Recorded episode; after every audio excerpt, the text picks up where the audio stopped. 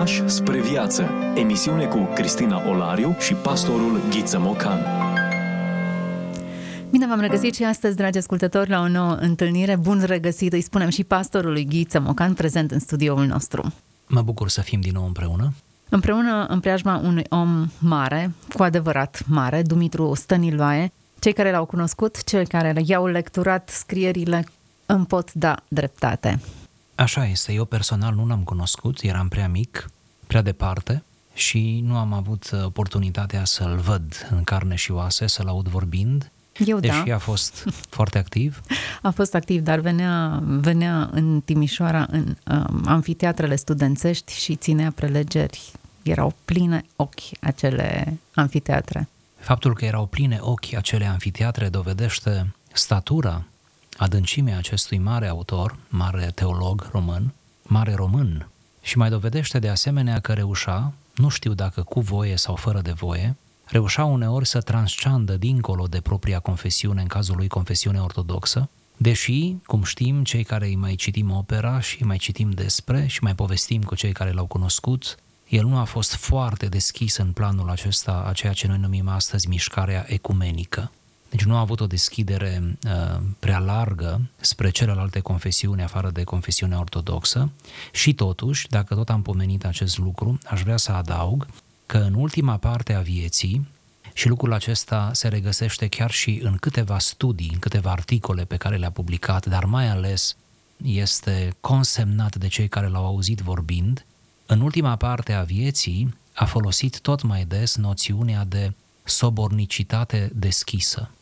Sobornicitate deschisă, adică să lăsăm ă, totuși problematica aceasta a mântuirii sub dezbaterea ei confesională deschisă și să lăsăm chiar dinspre ortodoxie ușa descrisă spre celelalte confesiuni, pentru că, spunea Stăniloae mai ales în final, nu știm noi cât de tainice, de adânci și de surprinzătoare sunt uh, căile lui Dumnezeu și modul în care Dumnezeu uh, mântuiește oamenii, uneori în spații confesionale atât de diferite, atât de exotice pentru noi, oricine am fi.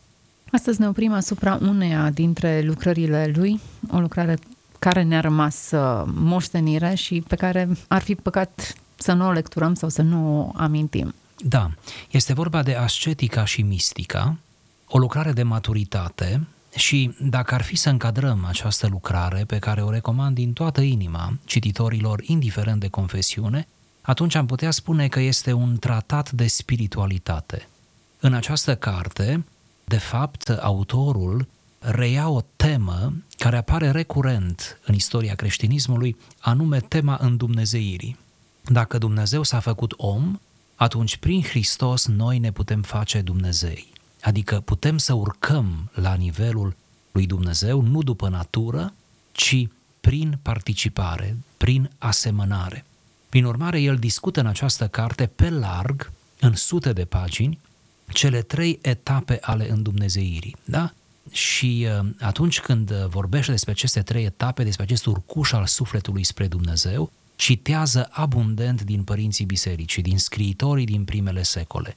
Avem așadar în această carte, chiar prin cuvintele lui Stăniloae, prin formulările lui, avem de fapt gândirea suculentă a primilor scriitori bisericești. Iar pentru uh, discuția noastră de azi am ales să citez câteva dintre definițiile pe care Stăniloae, în lumina patristică, le oferă patimilor sau viciilor.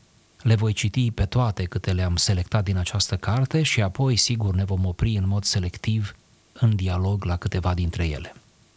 Patimile reprezintă cel mai coborât nivel la care poate cădea ființa omenească. Patimile copleșesc voința, încât omul patimilor nu mai este un om al voinței, ci se spune despre el că este un om stăpânit, robit, purtat de patimi. În patimi se manifestă o sete fără margini, care își caută stâmpărarea și nu și-o poate găsi. Patima este semnul unei căderi a ființei noastre într-o accentuată stare de pasivitate. Patimile sunt produsul unei porniri întortocheate a firii. sau a unei firi care și-a pierdut tendința simplă și rectilinie. Patima este un nod de contraziceri. Patima sau viciul este expresia unui egoism, vrând să facă toate lucrurile să graviteze în jurul său. Ea denotă o transformare a lumii exclusiv într-un centru de preocupări. Patima este un produs al voinței de suveranitate egocentrică. Este o forță care îl coboară pe om la starea unui obiect purtat încoace și încolo fără voia lui. Patima, pe de o parte, caută infinitul, pe de alta, se alege cu nimicul. Prin iraționalitatea lor, prin caracterul lor amăgitor, prin abaterea omului de la ținta sa adevărată, patimile țin ființa umană într-un întuneric de neștiință. Patimile produc o sfâșiere și o dezordine în structura ființei și prin aceasta o slăbire a ei. Patimile sau viciile nu au efect numai asupra subiectului lor, ele produc o dezordine și în relațiile dintre subiectul lor și semenii lui. Patimile produc și întrețin haosul între oameni, de aceea Hristos, întemeind biserica, urmărește prin ea, prin biserică, restabilirea unității sau sobornicității umane. Patimile sunt fermentul dezordinii lăuntrice și impersonale. Ele sunt zidul îngroșat pus între noi și Dumnezeu, ceața așezată pe transparența lui Dumnezeu pentru firea noastră. Patimile reprezintă o precumpănire cantitativă și ierarhică a simțurilor asupra spiritului din om. Patimile duc firea la dezordine, la slăbirea și descompunerea trupului din cauza slăbirii spiritului care îl ținea în ordine. Ceea ce duce tot înainte pe om la rostogolirea pe panta patimilor este o teamă ascunsă de moarte. Plictisiala ce urmează oricărei plăceri este ca un gol prevestitor de moarte. Mai mult, Dumnezeu a legat chiar de plăcere totdeauna o durere, ca omul experiind aceasta să nu mai caute plăcerea. Patimile sunt o alterare, dacă nu o împreunare de împătimire și platitudine, de efervescență și plictiseală, de tensiune și uscăciune. Ele sunt moartea care chinuie, moartea vie, nu moartea care dă odihnă viața de platitudine și de banală superficialitate a omului în care a sucombat spiritul. Patimile sunt efectul și la rândul lor cauza unei minți văduvite de adevărata înțelegere, a unei iraționalități și a unei încuieri a Duhului, a inimii, a iubirii. Momentul de atracție pătimașă și de satisfacere a patimii e produsul unei mari amăgiri. Superficialul ne atrage ca ceea ce e profund, consistent și durabil. Prin patimi umflăm nimicul, ne înflăcărăm de el, ne consumăm pentru el, ne mișcăm în zona lui, sfârșind în absența oricărei surse pozitive de existență. Prin patimi întindem gâtlejul tot mai uscat după o apă care nu e decât iluzie de un moment, sau care, după o scurtă înșelăciune, ne apare ca o picătură care ne însetează și mai mult. Nervul tuturor patimilor este împătimirea, năzuința care ne leagă de aparențele văzute ale lucrurilor ce ne, ce ne făgăduiesc mult și ne dau puțin sau nimic. Patima își trăiește apogeul în gustarea plăcerii și în revolta față de durere omul pătimeaș își alterează existența între voluptățile plăcerii și chinurile durerii. De multe ori, acestea ne sunt net separate între oaltă. Frânturi de înțelepciune. Vorbim despre autori care nu au voie să fie uitați. Discuție cu pastorul Ghiță Mocanu. Ce pledoarie pentru a înțelege, de fapt, care este substanța lucrurilor cu care ne luptăm. Dacă nu-ți cunoști dușmanul, ești foarte ușor învins. Așa este. Avem aici scurte definiții, dar cuprinzătoare, profunde, ale viciilor, ale adicțiilor, ale dependențelor în care cădem fără să ne dăm seama.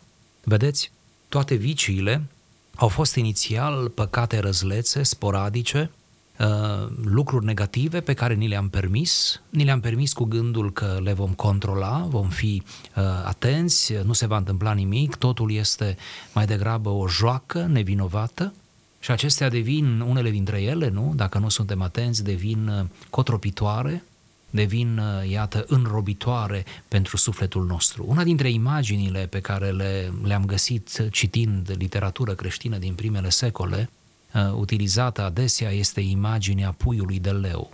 Puiul de leu este drăgălaș, precum un pui de pisică, nu? sau de câine sau așa mai departe. Și pentru că e drăgălaș, pentru că este inofensiv, uh, ne jucăm cu puiul de leu, îl hrănim, îl îngrijim, pentru că îl hrănim, el crește, devine din ce în ce mai mare, din ce în ce mai puternic. Noi continuăm să ne jucăm cu el, continuăm să-l hrănim. El are momente când își arată ferocitatea, dar totuși disimulată. Noi credem că sunt doar niște uh, momente pasagere. Uh, el crește, se face un leu adult, și după ce l-am hrănit zi de zi, într-o bună zi, ne sfâșie și se hrănește cu noi. Cam asta este una dintre imaginile foarte plastice utilizate de părinții bisericii pentru ce înseamnă păcatul care devine patimă. Acum, uh, cu siguranță că definiția e amplă, e complexă. Părerea mea e că în, în această descriere, Părintele Stăniloae pornește de la origine, de la ceea ce generează adicția, nu, evident, ilustrează și efectul final, ce se întâmplă, sfâșierea, denaturarea, dar îmi place că reușește să găsească originea.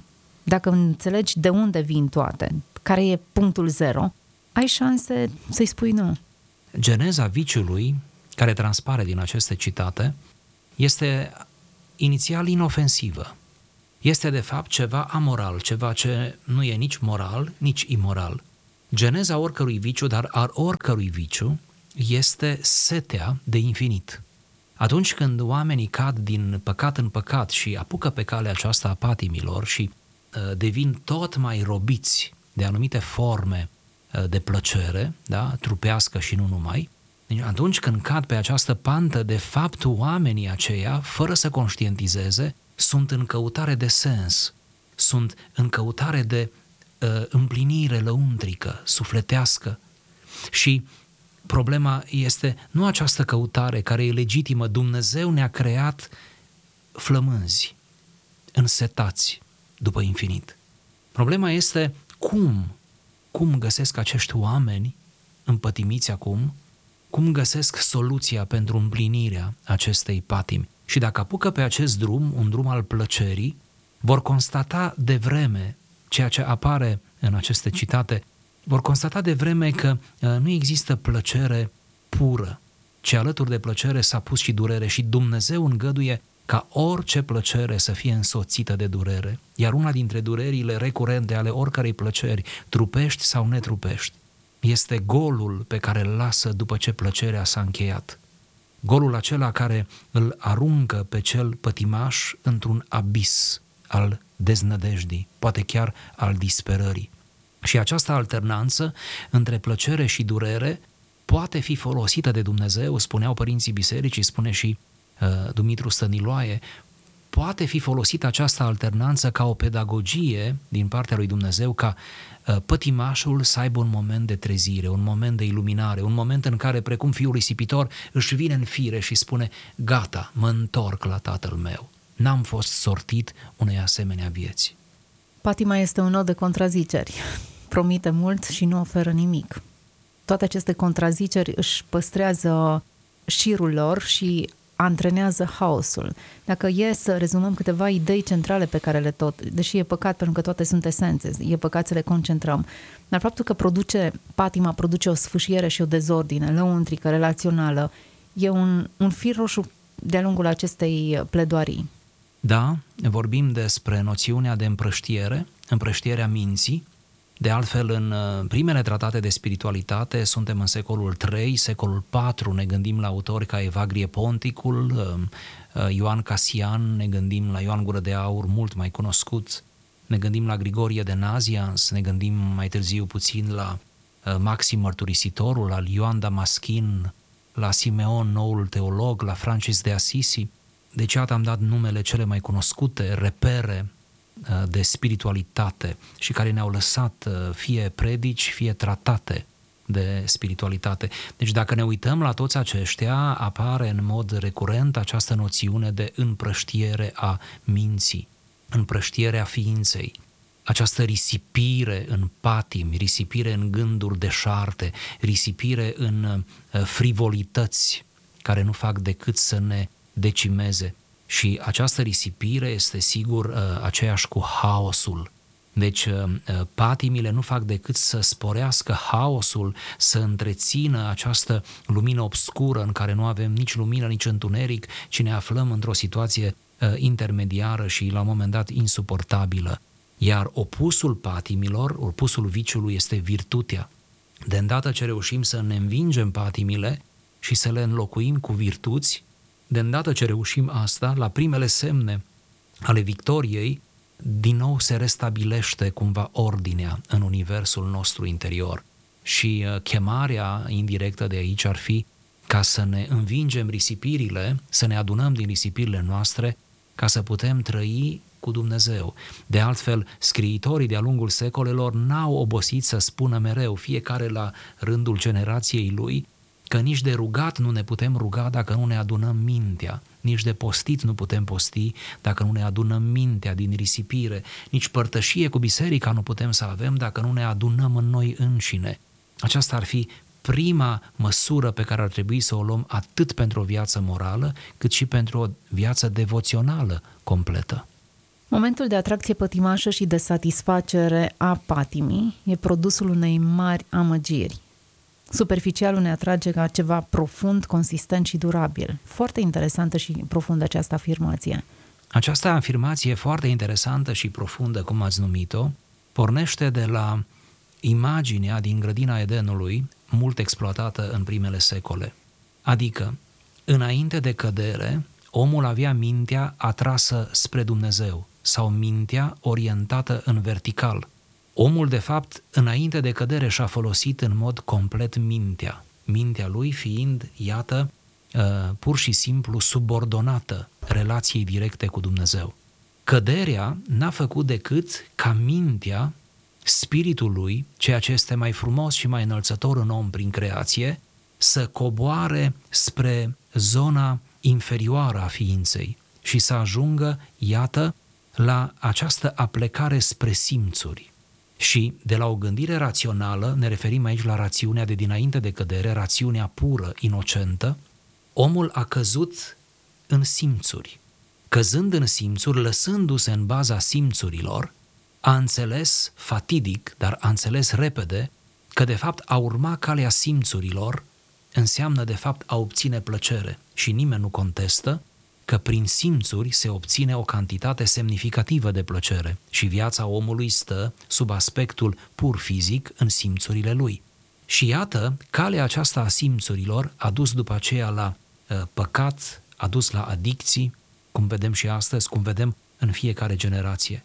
O întoarcere de pe această pantă a decăderii ar însemna să apucăm drumul invers, să mergem împotriva curentului și să urcăm înapoi spre rațiunea inițială a tuturor lucrurilor, să ne restabilim mintea, să ne reclădim nousul, cum se spune în grecește și apare acest cuvânt în Noul Testament, să lucrăm la întărirea minții noastre, la, la paza minții, iarăși o noțiune foarte interesantă în spiritualitatea creștină. Deci, da, așa stau lucrurile. Este o cădere în simțuri de la înălțimea relației nemijlocite cu Dumnezeu. Această cădere subliniată e realizată prin, printr-o atitudine superficială. Oricum, patimile promit mult, mult, dau puțin. Ne făgăduiesc mult, nu ne dau nimic sau foarte puțin afirmă. Năzuința e cea care ne leagă de aparențele văzute ale lucrurilor. Dacă ne întoarcem înapoi în Eden, într-adevăr, imaginea acelui pom care părea de dorit, fructul care părea că ar deschide mintea, faptul că promite mult, dar nu oferă nimic sau foarte puțin, oricum puțin în raport cu cât promite, înțelegerea acestor promisiuni ne-ar ajuta să ne echipăm mai bine în momentele de amăgire, așa cum le numește Părintele Stăniloae, momentele în care suntem încercați de, de ispite. Până la urma urmei, plăcerea în sine nu e ispită, dar ea poate deveni ambalajul care camuflează o mare amăgire. Așa este, diavolul în uh, viclenia lui folosește plăcerea ca o momială, știind că toți suntem uh, ahtiați cumva după plăcere și suntem creați ca să căutăm plăcerea și să evităm durerea. Prin urmare, diavolul știind lucrul acesta urmărește și ne ispitește tocmai pe zona aceasta a plăcerilor nevinovate inițial, care devin apoi tot mai vinovate, tot mai grosolane și pentru care găsim uneori scuze în mintea noastră. Noi vorbim de lucruri atât de mari și chiar dramatice aici, um, dar se prea poate ca unii dintre ascultătorii noștri să se confrunte la modul, la modul existențial, concret, cu asemenea bătălii. Ce facem într-o asemenea situație? Ce îi spunem unui om care dorește să iasă din, din uh, această forță care îl trage în jos spre patimi? El cade cumva nu, pe această centrifugă nu, a patimilor. Uh, ce îi spunem? Cum, uh, cum îl sfătuim? Desigur că adevărul fundamental este că Dumnezeu salvează omul, dar bine, omul cum se agață de Dumnezeu? Poate un om din abisul unor căderi repetate, a unor adicții de care se rușinează, care îl duc în pragul descurajării, ba chiar îl duc în pragul suicidului. Poate un om să se agațe de Dumnezeu în modul acesta direct, în modul acesta uh, rapid. Nu e Dumnezeu prea departe de el în sensul cât de jos a căzut el. De mult, un om ca acesta nu s-a mai rugat cu adevărat, n-a mai avut o părtășie în cadrul bisericii cu adevărat. Uh, nu a simțit fiorul acela mistic pe care poate l-a simțit cândva sau cel puțin dorește să-l simtă. Dacă mi se permit câteva recomandări cu toată smerenia, recomandări, nu rețete, nu, nu avem voie să dăm rețete, fiecare caz e un caz aparte, dar dacă mi se permit câteva recomandări, aș spune că un astfel de om are nevoie imediat de un alt om care să nu fie robit de patimi, care să fie duhovnicește vorbind mai puternic decât el și deschis în același timp. Și cel puternic să-l ajute pe cel slab în rugăciune, în sfătuire și în asistență, să-i fie alături, să-i fie aproape, să nu-l judece, cineva care nu-l judecă, cineva care îl, îl iubește necondiționat cum Dumnezeu ne iubește. Apoi are nevoie de o comunitate unde să se ducă regulat, la care să se raporteze, să dea socoteală într-un fel sau altul, Apoi, desigur, are nevoie de disciplină. Nu te poți ridica din haos decât impunându-ți disciplină, o disciplină a rugăciunii, a postului, a lecturilor, a părtășiilor săptămânale. Deci, cumva, viața trebuie să intre în normal, dar în normalul duhovnicesc al ei. Deci, iată, el are nevoie de Dumnezeu, dar Dumnezeu e în toate acestea și, de altfel, cine a căzut în afara bisericii prin viața lui, Uh, nu se poate ridica decât prin biserică, pentru că biserica este mediul pe care Dumnezeu, iată, l-a rânduit pentru uh, scara aceasta a istoriei. Evident, dacă patimile înrobesc, e foarte greu pentru un rob să scape din captivitate. Are nevoie de cineva să le libereze. Da, așa este. Tocmai asta încercam să spun, încercând să fim puțin practici, pentru că Dumitru Stăniloae aici, în toate citatele, vorbește mai degrabă despre geneza și mecanismul patimilor, dar ziceam că e bine să avem și această reflexie cumva care să vină în ajutorul celor ce caută un răspuns, caută o ieșire. Um, Stăniloae afirmă lucrul acesta, patimile copleșesc voința, încât omul patimilor nu mai este om al voinței, ci se spune despre el că este un om stăpânit, robit, purtat de patim. Evident că voința este cea subjugată în acest cerc vicios al adicțiilor și că e imposibil să ieși de aici dacă nu ți se oferă o ieșire din exterior. Cineva să întrerupă acest cerc vicios.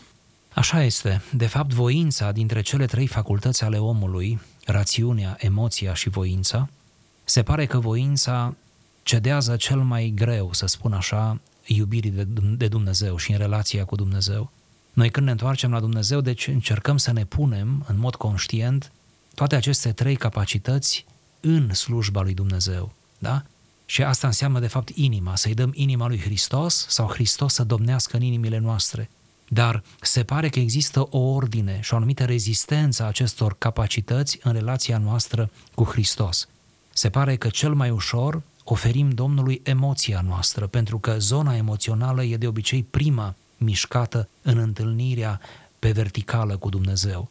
Apoi se pare că în al doilea rând, în caz fericit, oferim rațiunea noastră, adică concepțiile noastre care încep să se schimbe și să fie tot mai conforme cu revelația scripturală. Deci, rațiunea, dar sunt oameni, atâția contemporani de noștri, care nu și-au dat rațiunea lui Hristos, a căror concepții nu sunt modelate și guvernate de revelație, ci care rămân încă doar într-un creștinism pur afectiv, pur emoțional. Au nevoie mereu, mereu de momente emoționale care să le întrețină firava viață duhovnicească. Dar există un al treilea nivel, și aici ajungem din nou la cuvintele lui Dumitru Stăniloae, un al treilea nivel uh, care opune cea mai mare rezistență uh, unei uh, întoarceri reale, totale la Dumnezeu, nivelul voinței. Se pare că voința abdică cel mai greu, voința noastră.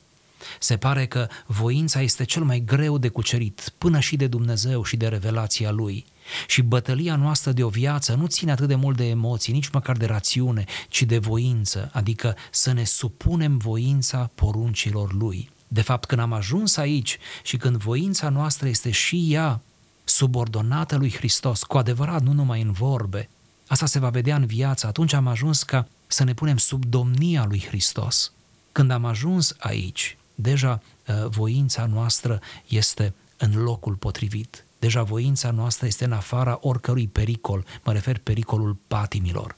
Ori un om pătimaș înseamnă că încă nu și-a dat voința lui Hristos și pentru că încalcă poruncile lui Hristos, voința lui este de partea cealaltă a baricadei. Voința lui este slăbită, voința lui este înrobită de patim mai puternice decât el și uh, chemarea ar fi ca să-și redobândească voința, să-și o reașeze în demnitatea ei în relația cu Dumnezeu. Iată, suntem la finalul acestei discuții. Părintele Dumitru Stăniloae a fost autorul textului pe care noi l-am citat, despre care am povestit. Ascetica și mistica este subiectul, titlul acestei scrieri.